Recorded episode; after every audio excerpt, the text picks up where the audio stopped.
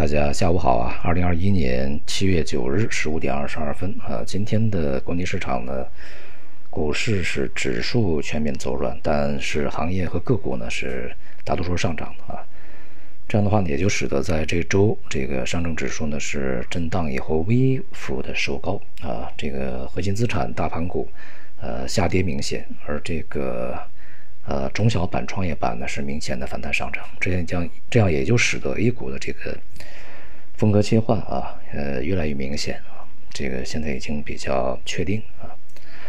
而这个与此同时呢，行业板块的表现也是冰火两重天啊，在今天的消费和这个呃大金融啊这些继续表现相当疲软，而像有色呀啊金属啊这个涨幅不错啊。除了这些以外呢，像其他这个。比如说新材料啊，这里面呢，尤其像石墨烯，呃，那么另外呢，像电机、贸易、高低压设备啊，这些这个行业板块呢，上涨也都非常不错的啊。不仅是这个在今天是上涨啊，问题不是说今天他们涨多少，而是在于呢，他们在呃近一年多，或者说呢，从今年的这个春节以后啊，其他板块大幅调整下跌的同时呢，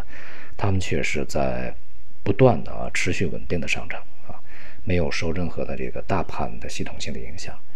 那么也就是说呢，我们现在的市场仍然是缺乏系统性的一个整体的持续的向上机会的。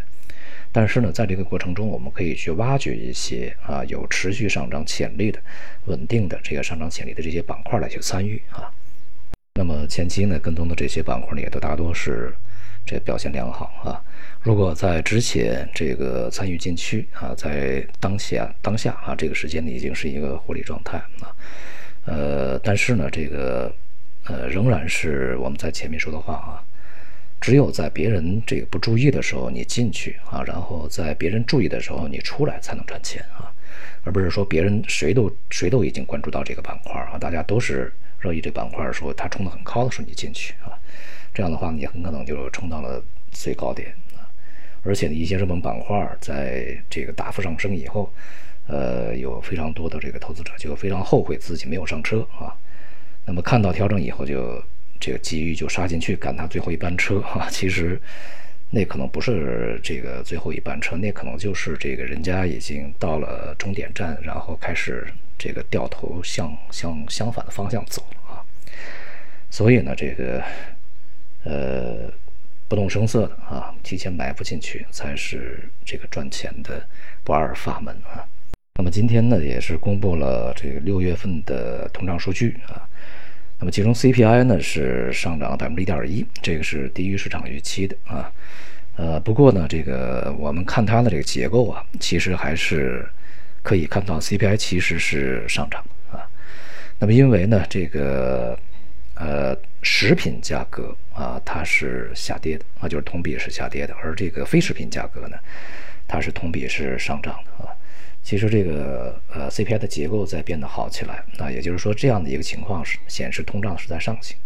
那么同时呢，这个核心 CPI 是上涨零点九啊，这个和上个月的这个上涨零点九呢是这个持平的。相对而言呢，就是通胀的这个压力仍然是非常的温和啊，通胀呢也是在。呃，非常缓慢啊，这个震荡的向上爬行，而 CPI 呢是上涨了是八点八啊，与市场预期的相一致，那么也是显示大宗商品在这个近几个月啊，近两个月呢，呃，升势这个告一段落，同时有很多呢从高位回落啊，它的这个效应啊，那么另外呢就是技术效应也会在今今年下半年慢慢的开始这个变得。呃，不那么明显哈，所以呢，这个 PPI 啊，它的涨幅呢，预计在未来啊，会呃慢慢的从顶部的开始逐渐的滑落啊，那么也有利于呢，这个通胀呢不会从上游啊向下游呢迅速的传递啊这样一个过程，呃，预计呢 CPI 这个通胀的水平啊，在未来仍然是一个稳步上行的状态啊。因此呢，货币政策不可能松啊，但是呢，在当前啊一段时间里面，CPI 很温和嘛，也不需要紧。另外呢，从监管层面也有消息这个指出啊，未来呢会对这个海外上市公司啊，海外去 IPO 的这些公司呢加强监管。呃，近段时间我们对于非常多的啊上市公司这个进行了一些呃严管，尤其是一些大型的一些科技、互联网企业啊，包括呢将这个呃像滴滴啊这个下架啊，影响到它在美国的表现啊。那么同时呢，也指出呢，对于像 VIE 啊这种架构呢，可能在未来会呃更加严格的去监管，而且呢，在海外上市要去获得相关部门的批准啊才可以。我想呢，这个也是这应该做到的啊。一方面呢，就是这些公司这种架构啊，它是可以绕开监管啊，但它又又是一个名副其实呃名副这个其实的中国公司，中国本土公司啊。不只是这个公司是在中国，而且它的大部分的业务也在中国，所以说你不去监管它，呃，就会出很多事情啊。一方面可能会导致在里面的一些这个非法行为啊、欺诈啊，呃，损害投资者利益；另外一方面呢，其实对于整个这个中国的上市公司在海外形象也是非常不利的啊。那么现在呢，这个有很多啊海外的这个上市公司摘牌儿啊，当然一方面是政治原因，那么同时呢，还还有一些就是你。总是出问题啊，你的财务报表问题啊，被很多公司或者是很多机构呢然后盯上啊，那么找出很多问题来，呃，像什么去年什么咖啡之类的啊，也都是很经典的案例啊，所以说加强监管是这个比较呃必要的，